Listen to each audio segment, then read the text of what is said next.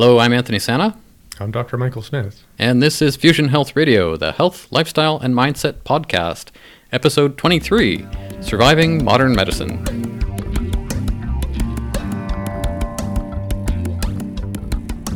Welcome to Fusion Health Radio, your source for inspiration, information, and insight on what it really takes and what really matters on your journey to abundant health.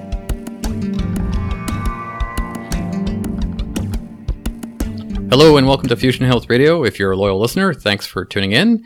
And thanks for tuning in. If this is your first time here, welcome. I'm Anthony Santa in studio today with Dr. Michael Smith.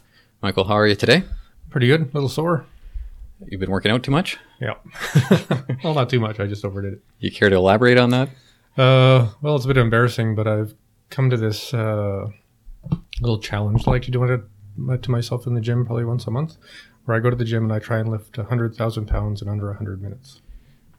I'm going to say that you're not doing that all at once, right? Uh, no, that, I think that would squish me like a bug. yeah, sure. uh, no, I just do like, you know, I limit my weights to 100 pounds, so the math is easier. So then I just do 10 sets, that's a thousand, and then I do, you know, or you know, 10 reps, and that's a, ten, a thousand, and 10 sets, that's 10,000. So basically, I just do 10 exercises that way. And uh, in that whole process, uh, it all adds up to 100,000 pounds. Yep. Yeah, I woke up on Sunday a couple of months ago, and I just had this weird urge to try it. So Wow. Okay. Well, uh, for the sake of uh, folks who uh, haven't heard who you are before, uh, you're not just a weightlifting uh, fool. only once a month. Only once a month. Uh, what else do you know? I practice integrative medicine. Uh, I do that by combining functional medicine and nutritional medicine with the vast wisdom and tradition uh, of Chinese medicine. So, Great. so and uh, done, done, been doing it over 20 years now. uh, 20 years and 23 podcasts, and uh, and here you are today. And here I am today. Yeah, great. here you are. and here I am. Uh, my name again, it's Anthony Santa, and I'm the, the host of the, the program here. And uh, for what it's worth, I think I've more learned more from Michael in terms of health and diet and nutrition in the past. Has it been two, three years hmm ish um, than I have in the whole uh, forty odd before that. Um, I came to Michael with my own uh, health challenges a couple years ago, and uh, worked through that successfully. And then still, I'm going to touch something that's wood around here. You can use my head. Yeah, there we go. uh, and still rocking it. Um, and Michael and I decided to get together and uh, create a podcast. He tapped me on the shoulder and said, "Hey, you know how to do this sort of thing? Let's get together and do it." So um, uh, we created Fusion Health Radio, episode twenty-three. Wow, Yeah. Here we are. here we are. And um, this uh, episode today, surviving modern medicine. Um, give me a snapshot. What's it all about? Well, I mean, as a clinician, I, uh, being on the integrative medicine side, I work with a lot of regular doctors, and we share a lot of patients. And um, I mean, just based on the review of my patients and my own experience as a patient, um, we've kind of made Western medicine so seemingly efficient uh, in a certain way that a lot of people don't get the kind of care you know that they would expect or would need. I've often said that you know we don't really have healthcare in Canada. We have illness management. You know, in the sense the government will pay for uh, the government will, will pay for a standard model of care. Uh, but you know, I think now you're given seven minutes and you're allowed to bring up one or two things. Mm-hmm. And no, I'm just going to call you on that. I'm going to assume that it's the same way in the states. Uh, I, I'm, I'm, assuming so. illness management. I can't imagine that it's any better down there. Now they they have the worst statistics of Right. uh, of an industrial like they're I mean they have the I guess you'd say the biggest economy on the planet you know the biggest military the biggest everything else and they have some of the worst health statistics of any industrialized nation so I love using their statistics because they're kind of like a yield sign for the rest of the world you know hmm Right. Um, stop before it gets this bad. Yeah, I mean, I've been to you know doctors enough time in my life having Crohn's and colitis. The way I've interacted with clinicians, you know, through standard care over that twenty years has gotten worse and worse and worse. Uh, less and less um, time to actually really get into whatever it is that's actually going on for you. Mm, I mean, in the sense of when, when, from a say a Chinese medicine point of view, there's questions we ask everybody almost all of the time. We look at their tongue. If we need to, we check their pulse. Uh, so we're constantly in a, a place of uh, deepening inquiry, you know, with respect to what's working, what's not, what's going on. Um, you know, noticing little co-infections or whatever, and you know, usually, and I can only speak directly from my experience, when I go to see the doctor about something, I have to like go out of my way to make sure that they get all the information that I would want to have if I was the patient.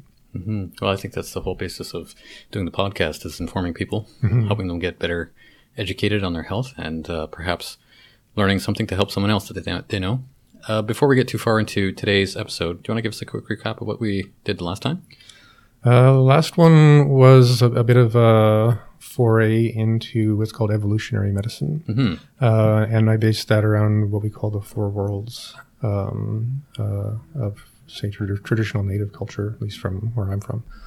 And um, it was just a chance, hopefully, to give people a, a sense of respect for, you know, our genetics, our epigenetics, our evolutionary, you know, journey through time from being primates to kind of proto-humans to, you know, homesteaders to industrialized busy people. That you know, genetically and physiologically, we're going to do much better. You know, for the most part, mimicking as much as we can uh, the most positive evolutionary pressures we've ever experienced in the last few million years. Um, and I guess that sort of relates in some way to how it is we're coming to this topic today. There, when you say a few million years, it makes me think of the word evolution. and uh, on our notes here, I actually see the word uh, evolution. Um, you wrote, "We need we need a medical revolution or evolution." Well, I think the the idea, I mean, hopefully in every way, you know, in terms of politics, economies, you know, healthcare, the evolution side is what I'm hoping for. You know, and it's inevitable that we're going to continually see smart people come up with good things, and eventually that'll, you know, trickle down into mainstream culture and society. Uh, but if that doesn't happen, you know, again, politically, economically, and medically, it's going to look more like a revolution because people eventually are going to just decide that, um, you know, lining up, you know, for an hour to see a doctor to get a pill and uh, not having them actually try and go deep enough into any inquiry to really try and figure out the why or the root of what, you know, causes certain people to get certain things. I mean, and the, the amount of money people spend, you know, for health insurance and stuff like that, it's crazy. I mean, I spoke to someone, and again, I guess I'm going to be picking at the states a bit today, but uh, she'd moved to Canada, and for most of her adult life, she had to pay up to fifteen hundred dollars a month for healthcare. And pay that to who? I, I, don't, I have no idea. Like a, pri- a private insurance I, I, company? thi- I think so. I think it's, cha- it's changed now. You know, I, I guess it's probably better, but you know, and I think it's because maybe your family had some money or something. But I was just surprised that, you know, you're paying that you know more than your rent for Yeah. the off chance you might you know have a skiing accident or Well, as uh, and I mean, I'm, I see it in your face, and you probably see it in mine. As Canadians paying fifteen hundred dollars, let alone fifteen dollars a month for medical care, is kind of um, unheard of. Oh, I think most people with uh, basic income uh, in Canada, well, at least in British Columbia, if you make more than twenty-eight thousand dollars, you start at like sixty-five bucks a month for medical services plan, and then Right. if you make more, you pay more. Yeah, and that's all I think uh, up in the air right now before a provincial government in terms of um, how different uh, family situations qualify to pay for that. Um, and there's a bunch of people who think that we sh- we shouldn't have to pay anything. So having to pay fifteen hundred dollars, wow, that's a bit different. Um, the, the the idea that um, when you talk about evolution, and um, certainly I know in my own experience uh, going to any medical professionals over the past uh, number of years, um, the older I get, the smarter I become because I've invested more time and energy into learning about uh, my health and what challenges I have. Certainly, a podcast like this is something that would I would include into that mix. Um, are people coming to you as a clinician? Are they smarter, or are they um, uh, still coming to you with Doctor Doctor Hertz? What do I do? Please fix this. I think it has mostly to do with generation in the sense of age, uh, as well as exposure to the things like the internet and you know podcasts or, or whatever. You know, it's more. Um, so I have a part-time practice uh, in Creston, which is an hour and a bit away, and um, it's primarily seniors, right? So they come in and they have very little expectations in, in the sense of anything else. And I mean, they're ready to get their clothes off and jump on the table so I can do the acupuncture. You know, and when I sit down and try and have a really heartful, you know, conversation about, you know, how are you? What's really going on? You know, is there anything else we can, you know, do to improve your health?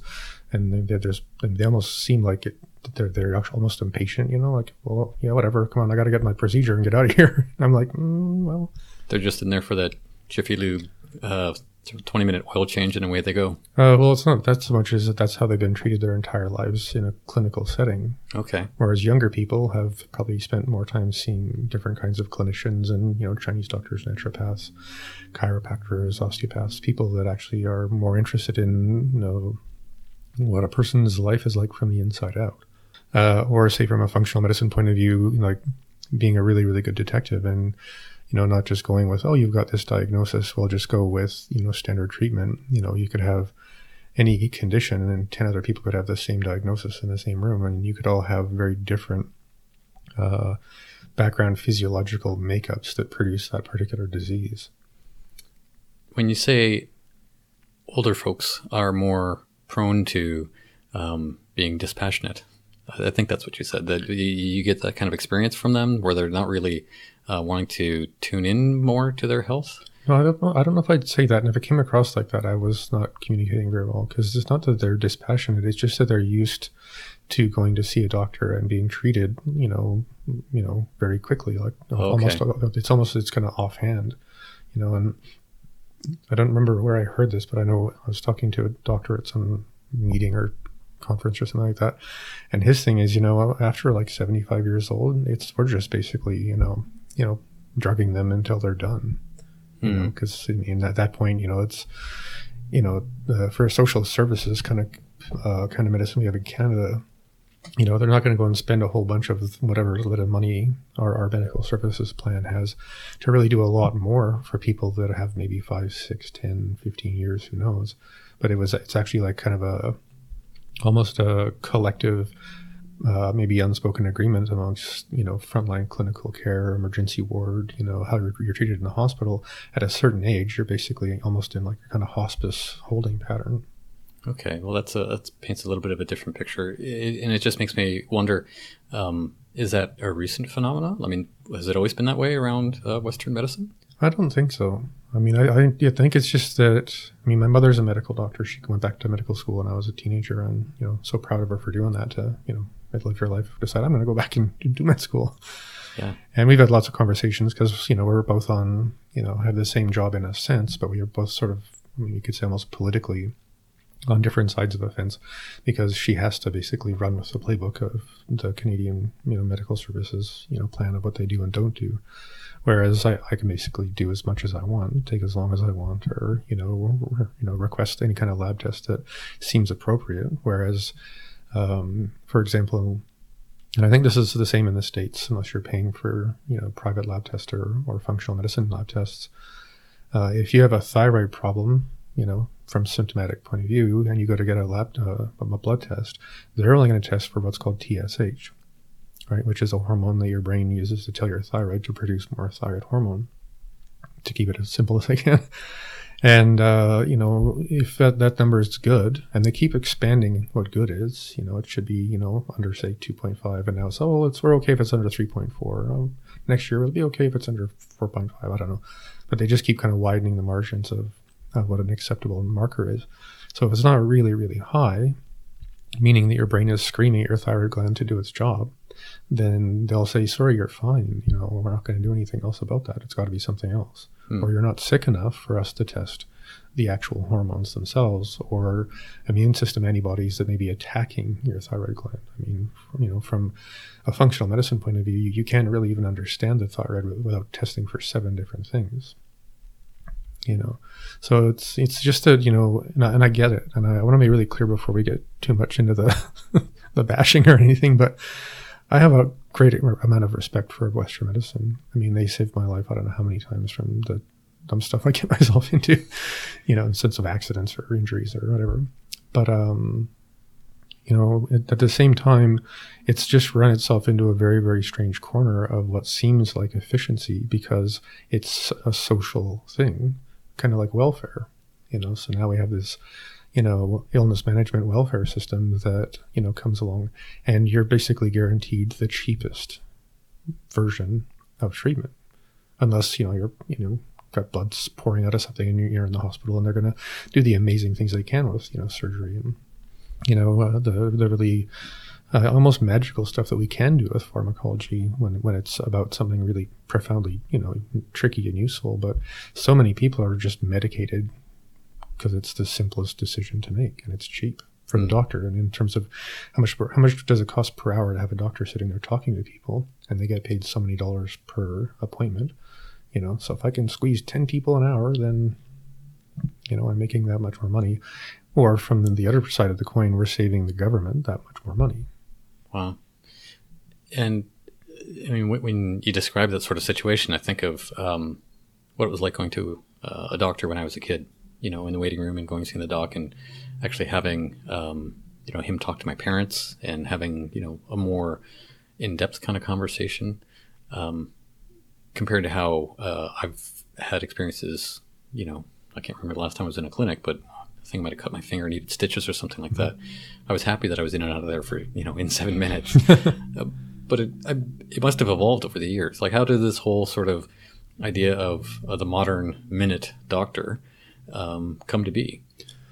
Well, if I was to go back to where what we on Fusion Health Radio radio lovingly call pharmaceutical medicine, Pharma surgical medicine. so that's my new nickname for the the industry that you know is that part of our healthcare system because that's what you're going to get, and I'm, I mean it with a kind of an affectionate kind of you know noogie to your brother or something like that. Um, God, I hope the word noogie is used all over the world. Wedge, Um, wedgie. Wishing you something, yeah. One of those funny things you do your your siblings. But anyway, uh, it really all started in World War One. World War One Yeah. with. Uh, Ba- Basically, triage and then surgical care. okay. if, we, if we have enough drugs that we can now anesthetize someone on a battlefield and have the, the mechanical tools as well as the, the brave, you know, surgeonauts of the, uh, you know, the early 20th, 20th century who are like, I have no idea if this can be done, but this guy's lying here. We got him on the gas. So let's, you know, get elbow deep and see if we can put this thing back together. And, you know, they're developing all kinds of new, uh, you know, tools and stuff like that. I don't know. You ever see the TV show MASH? It's Yeah. pretty popular for a while. Sure. I mean, I remember there was some episode where some guy invented, you know, some new kind of uh, um, forceps or something like that that could, you know, hold something around a corner and, you know, keep the belly open at the same time or something. And they're, they're all having martinis, and which is always the best part of the show, you know, and, and just talking about how much more that they can, you know, accomplish now that they have this, you know, extra widget and. Uh, and I mean that's literally where Western medicine's you know uh, emergency you know ER kind of protocol started, and you know it was such an an amazing at that time advancement in you know human science and uh, our capacity to save lives. You know not just in, in war but now from car accidents or you know all those things that you know were why wouldn't we be proud? Of course, we're proud. We're like, wow, we're so amazing.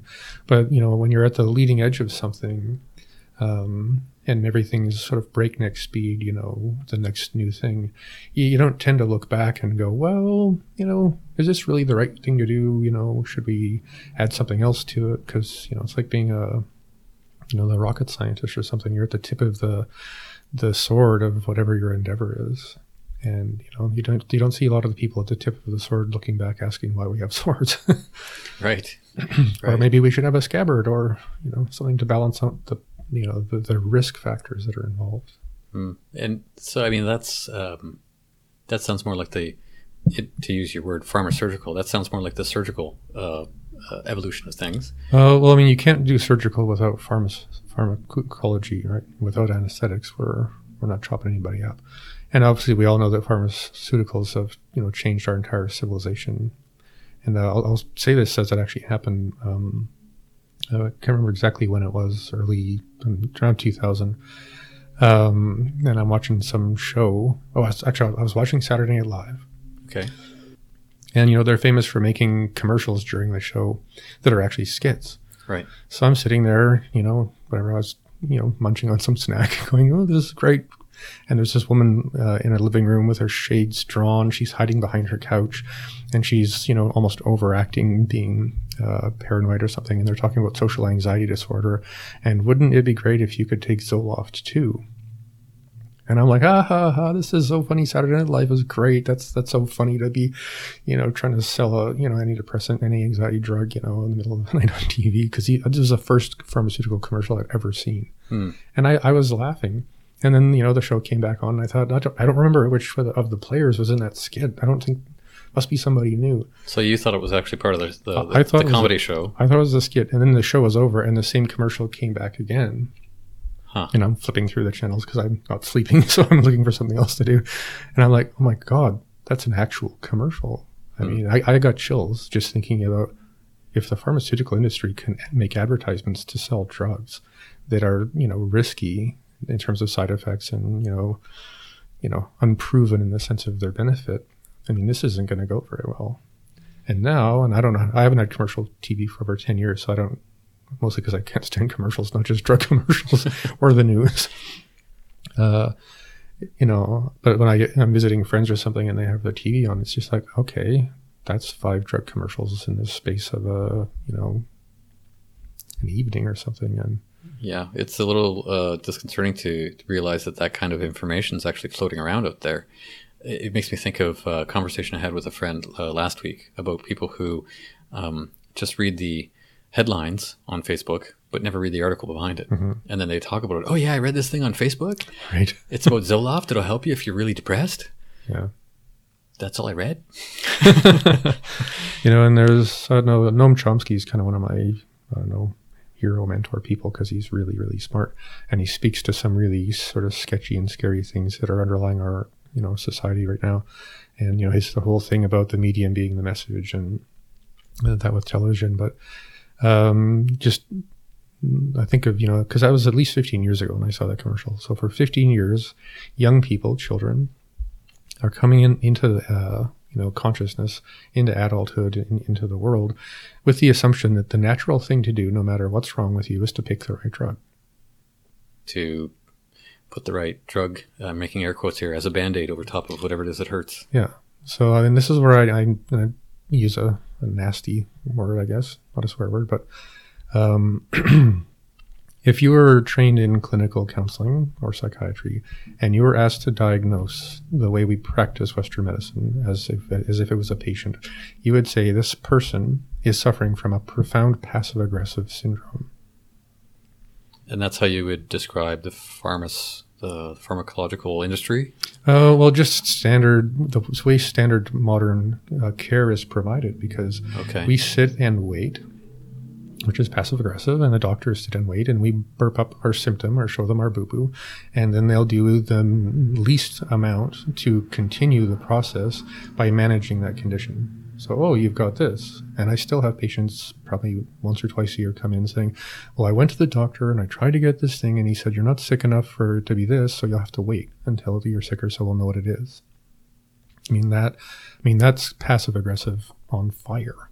I mean, if you're in a marriage and someone's like, well, honey, you know, let's wait until we're actually throwing stuff at each other before we talk about what's bothering you. Because you're just not mad enough for me to really take you seriously. I'm laughing at that, but I'm also laughing. I think out of sheer nervousness. right? That actually sounds kind of dangerous. Yeah, it is dangerous. You know, Wow. And and um, this sort of uh, evolution of uh, pharmacological care and surgical care and that sort of thing, as it's happened over the years, um, has brought us to, I guess, the sort of medical, um, the Western medical uh, model that we have right now. Um, is that I don't know. Do you have an answer? Like, is it fixable? Is there something that we can do uh, to? it's going to have to come from within. You know, and my hope is, So, hang on. Within who? uh, well, from within the establishment of you know modern medicine, and I think the only way it's going to happen, and you know, there's a small tear of sadness welling up in my heart when I say this because it's so, you know, it's possible, you know, with a small, tiny little hard to read p. Uh, that young people going to medical school will begin to get a broader amount of training and actually decide on their own to change the way that they interact with insurance companies to ensure patient care improves. But I mean, that's going to be the evolution revolution. I mean, as patients, we can jump up and down and we're going to run into the lawyer with the bottom line saying, sorry, but these corporations just don't want to spend any more money. And that's their right. You know, their job is to give money to shareholders, blah, blah, blah.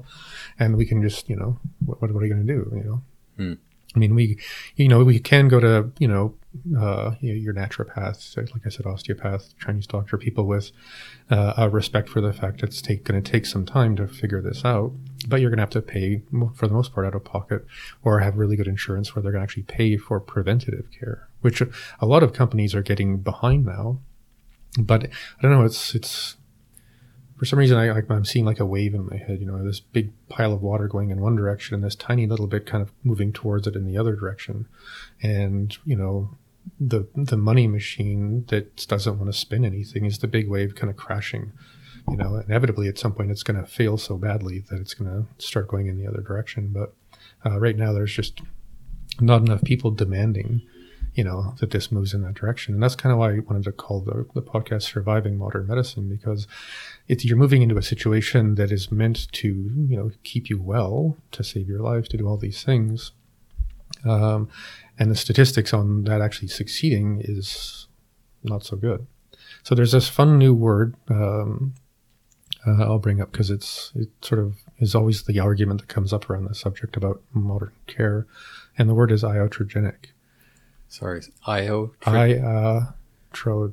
Iatrogenic. Okay. a fancy way of saying your treatment killed you or hurt you. And this is a thing. It's a thing. So depending on how you do the math, and I, I think it's interesting that most people who are reporting on this always be are always very careful because right now the third statistically third leading cause of death is iatrogenic death, In North America? uh, especially North America. Yeah.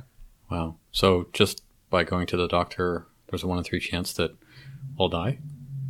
Uh, Is that kind of what that distills down to? No, that, that that wouldn't be the way you use the statistic because it's the third leading cause of death. So you know, if it's heart disease or cancer or you know, other things, accidents, you know, and obviously different cultures or different countries are going to have different statistics around what's going to kill you.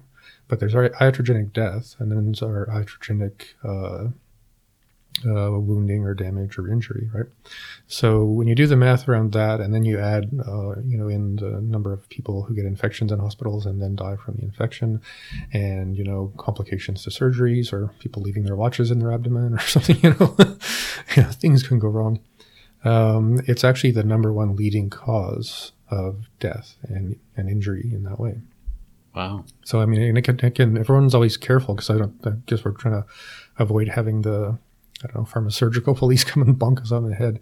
So we all politely say, well, we'll we'll just go with it's the number three leading cause of death because saying it's the number one and then they're the number one people you go to to try not to die. It's kind of a you know bit of a slap in the face, but Yeah, well, it um, it sounds like it's almost as if the the patients are kind of uh, unaware of what they can do to help themselves, uh, but they're sort of numb to the solution that's actually helping them. Yeah, I mean, and I think I'd, I'd bring this up in defense of modern medicine. Um, you know, we kind of asked for this. I think it was like in the 1950s. There was this weird choice point uh, around the the doctors being kind of like a new priesthood.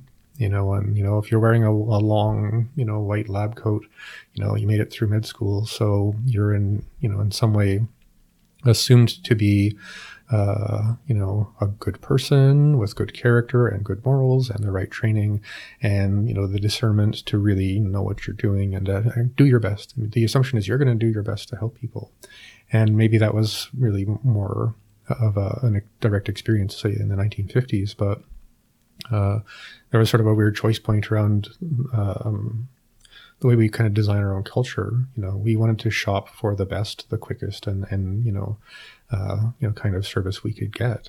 And you know, so Western doctors, I think, kind of naturally kind of went along and says, okay, well, that's actually easier for me, and now I'm making a bit more money, and you know, these drug companies are buying me computers and you know other things like that. So you know, we just kind of all decided to get on the bandwagon of let's make this a passive aggressive illness management machine, and it's killing people faster than everybody else, anything else. That's a little scary to think about that. I mean, I, I've already, in my own experience, I've had a sense of that.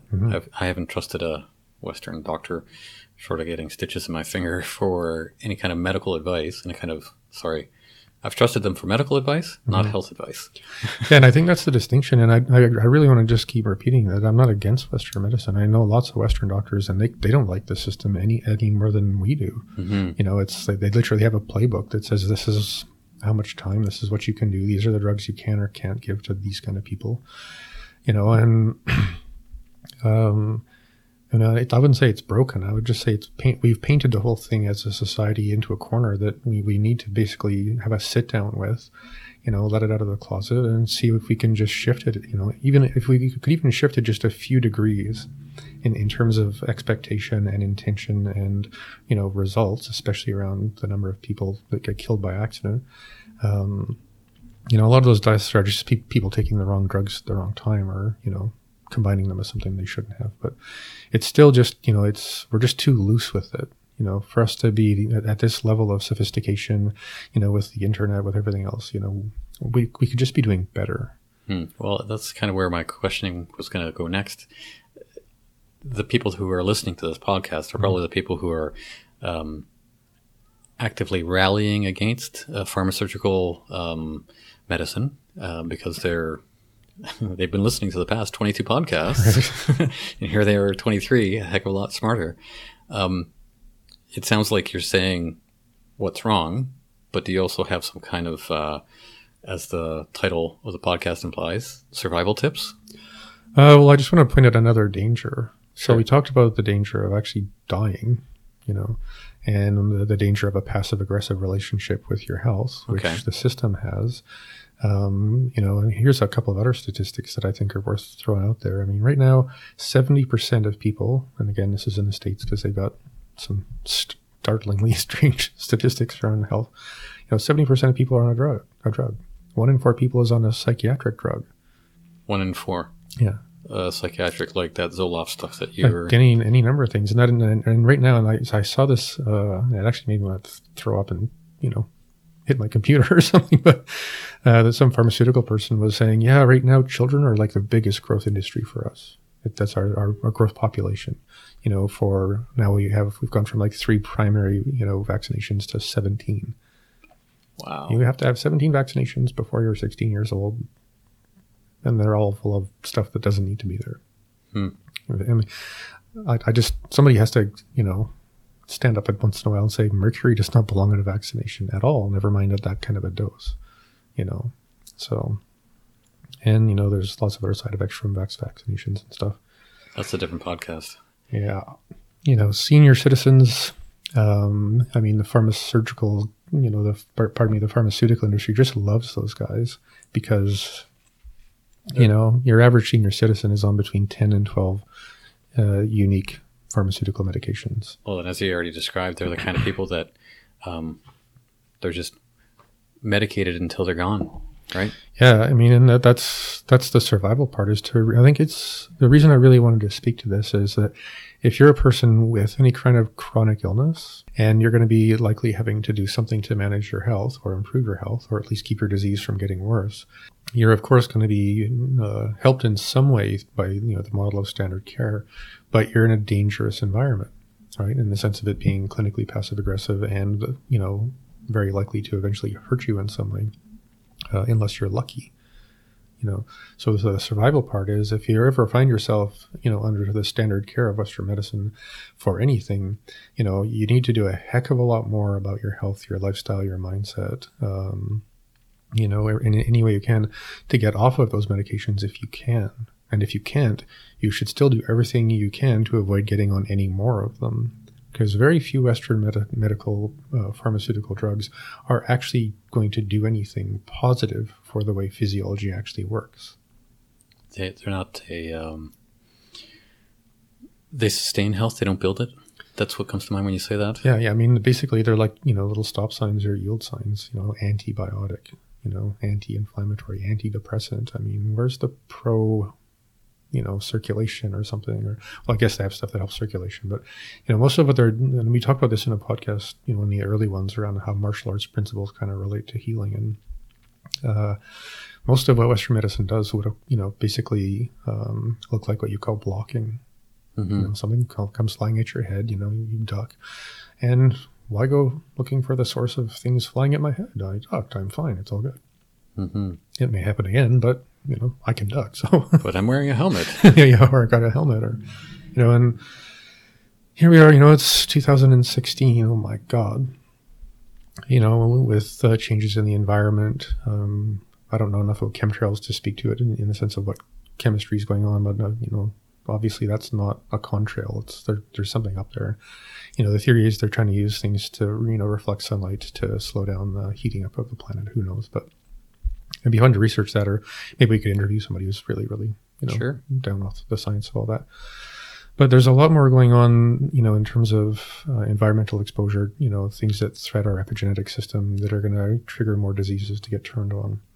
Um, so for the next few generations, until we clean up our happy little nest here on the planet Earth, um, the pharmaceutical route is, you know, I mean, for some reason, the Pink Floyd "The Wall" movie popped into my head. You know, people marching into something and then you turn into hamburger or something. It's that's not a pro health thing. I mean, they're they're I don't know. They're they're they're just being passive aggressive. When with the technology we have, I mean, we could have the healthiest, fittest, you know, population in history, hmm and instead, you know, sixty percent of people, well, in the states, and it's not that far off from Canada, you know, are technically overweight.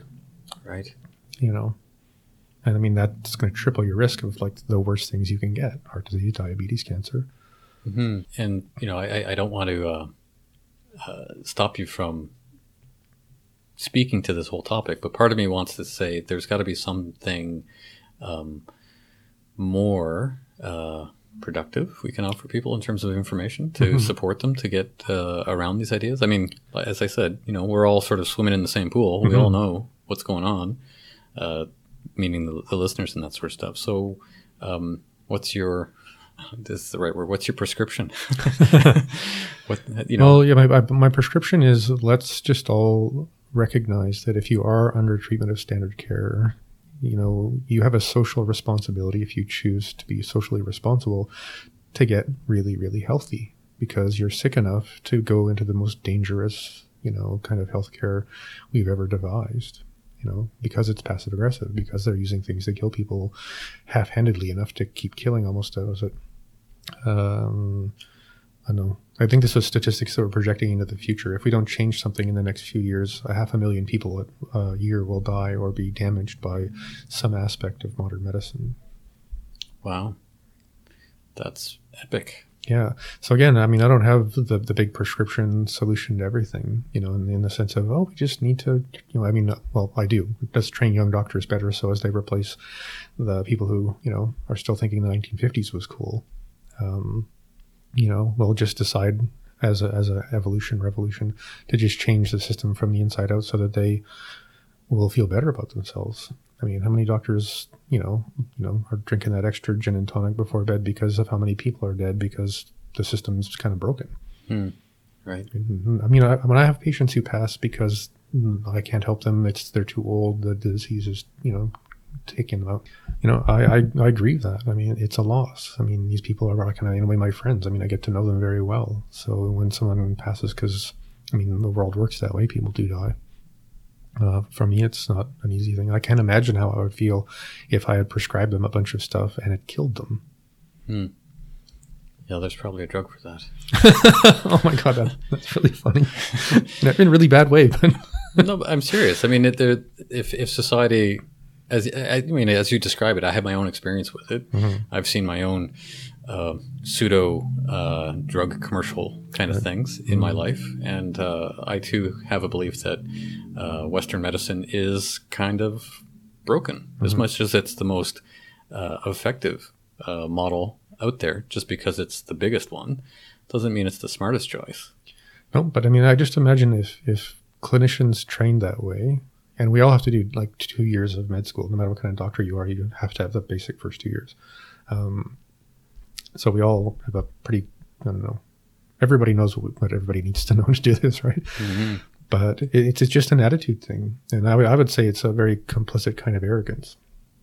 You know, to, to just keep producing and, and um, maintaining and holding up a system that is, you know, the most dangerous thing out there, in with respect to the thing it's actually brought into being for. You know, I mean, that's got to be a slap in the face for Western medicine if it had a soul. You know, it's like, man, I feel bad. You know, I'm supposed to be the best, you know, rock star on the planet for healing people, and I'm the worst uh, statistically for people. Yeah. Are, are there statistics that actually um, point to, I guess, surger- surgical procedures or um, things that Western medicine is doing, pharmaceutical medicine is doing, that are actually um, good?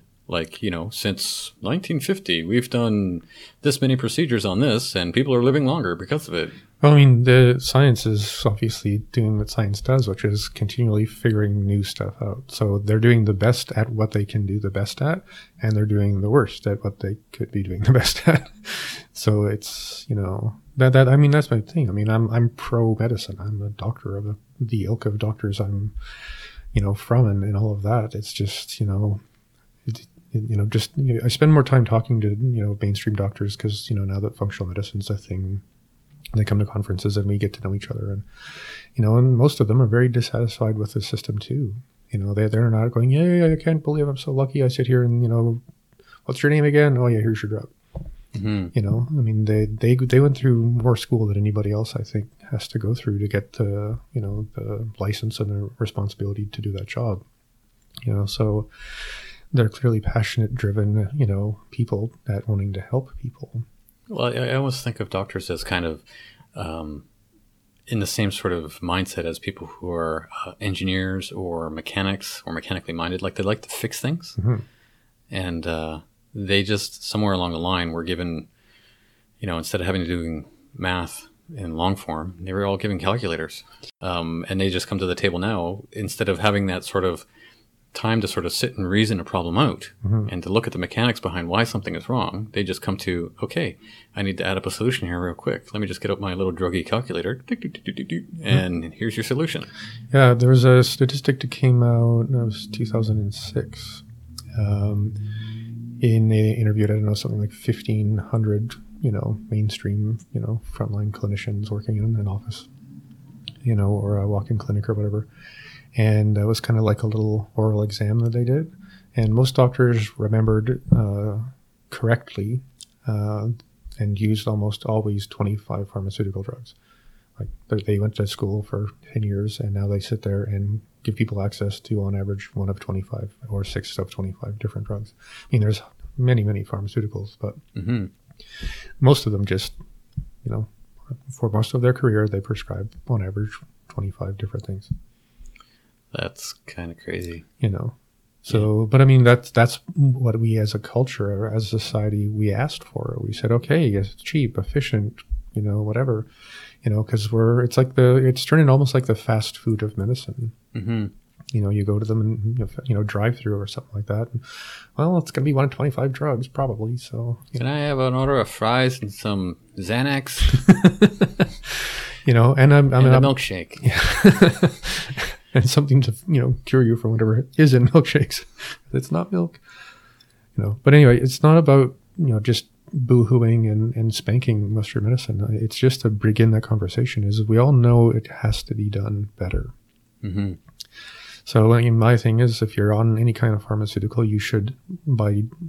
So I mean, if I was going to take over the, I don't know about the president or the prime minister or something, I would make it a rule that if you had to go to a doctor for a chronic illness and were given a drug, you would have to go see someone who does preventative medicine to try and get you off that drug. See a doctor before you see a doctor. Well, I call it the doctor after the doctor. So you go to the walk-in clinic, or you you know come out of whatever you know you're in the hospital for a while or something, and you know they're not going to take care of you. you. You once you're out of the hospital, you know you get out of that wheelchair to keep their insurance company happy, and then uh, you're you know off off to the thing. And especially around things like your you know having your appendix out, your gallbladder out. You know they, they do that all the time, and there's ways that we could actually solve those problems and save those organs, but they seem to be kind of useless. So uh, you know toss it in the bin. People leave the hospital without even a little, you know, glossy brochure on. Now your entire life is going to change, and you can't eat this anymore, and you have to do these things all the time. And Yeah, well, I, th- I think I mentioned that in a, a previous podcast. Um, my neighbor had um, a huge gallbladder attack. Um, took him out, went to the hospital. He was fine after a good night's sleep. Uh, the next day, it, it happened again, and you know, uh, he was you know in pain by noon, and by five o'clock, he was out of the hospital. Um, and by eight o'clock, he was pulling up in the driveway, hops out of the car with the old McDonald's bag in his hand. yeah, I feel like a million bucks. Oh man, I was starving. That hospital food is crap. You know, it's like so, something about that whole thing just seems kind of silly. But well, I mean, again, it's clinically passive aggressive, yeah, you know, and dangerous. so it's it's inspiring when you, you know, I, I always like to see the glasses being half full to, to overflowing, right? I mean, as as we're talking today, I get the sense that uh, whatever it is we're doing here is um, really driving home the idea that uh, your health is in your own hands.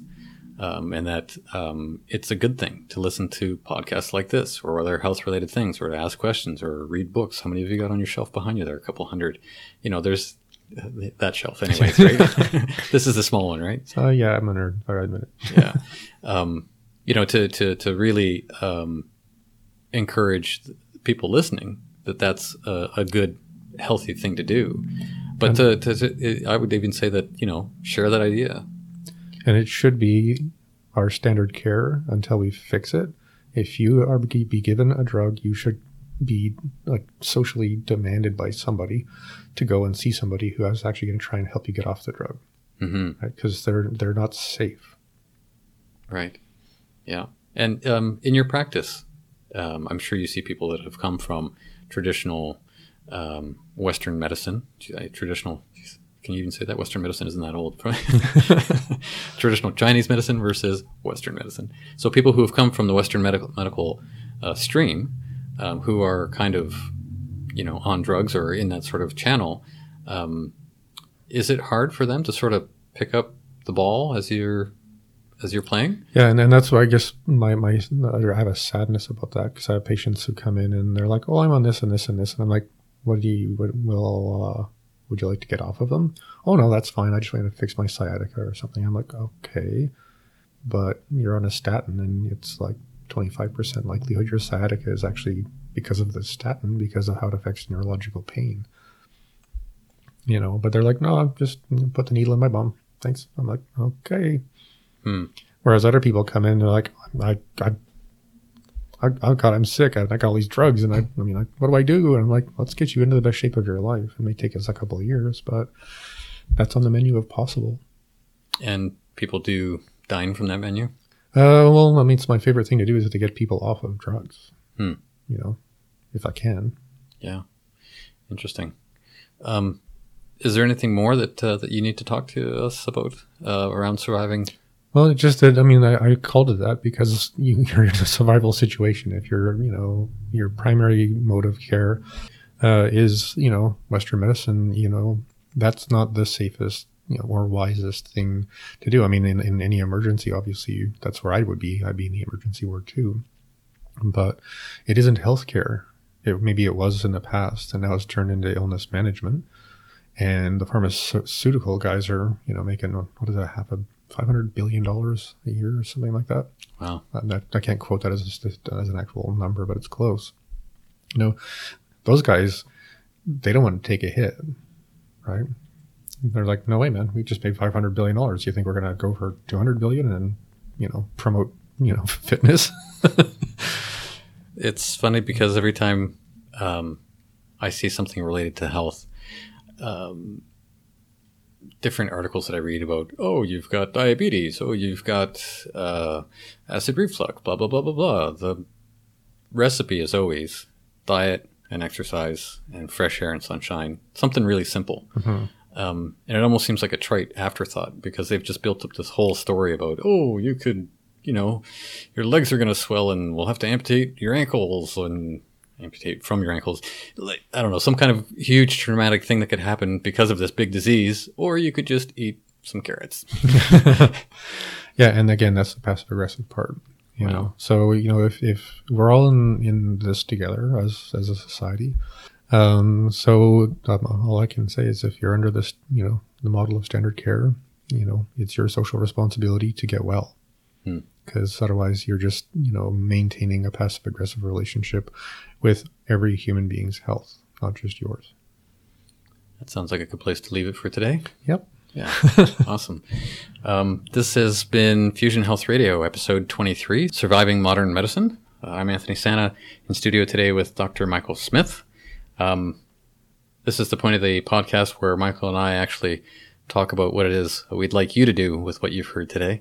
Uh, one of those things is share that information with your friends. Facebook is a great place to do it. Um, we are on Facebook. Uh, look for Fusion Health Radio there. Uh, you can find our podcasts online just by searching Fusion Health Radio, and you can get them in iTunes. You can subscribe to the podcast there so you don't miss anything, and you can get the complete library. And if you're in iTunes, uh, please do write us a review, review, especially if you're Canadian. Mm-hmm. One of the things that Michael and I were talking about is uh, how the Canadian versus the US um, iTunes scenario works. Uh, Canadian reviews good. Uh, all reviews are good. It just doesn't show up uh, in Canada if you're from the states. So, yeah. so you just have to use the US version. Absolutely. And um, if you've got any questions for Michael um, or any kind of health related questions, uh, you can ask me and I'll ask Michael. Remember, I'm not the doctor. Uh, Facebook would be a great place to do that. You can post your comments, concerns, questions, criticisms. We want to hear it all. Put it all up there. Um, anything else you want to say about the podcast today, Michael? Uh, yeah, please subscribe, rate, and review all that fun stuff. And if there's something you'd like us to talk about, um, just yeah, send a, a question yeah through social media or however else you'd be able to contact me or Anthony, and just say yeah, I'd like to hear a podcast about X, Y, or Z. Yeah, sounds like a sounds like a plan. Uh, that wraps up today's show. Thanks for listening. Uh, Fusion Health Radio is the health, lifestyle, and mindset podcast featuring Dr. Michael Smith. I'm your host, Anthony Santa, and we will see you next time. You have been listening to Fusion Health Radio. Please add your comments or post a question at Facebook slash Fusion Health Radio.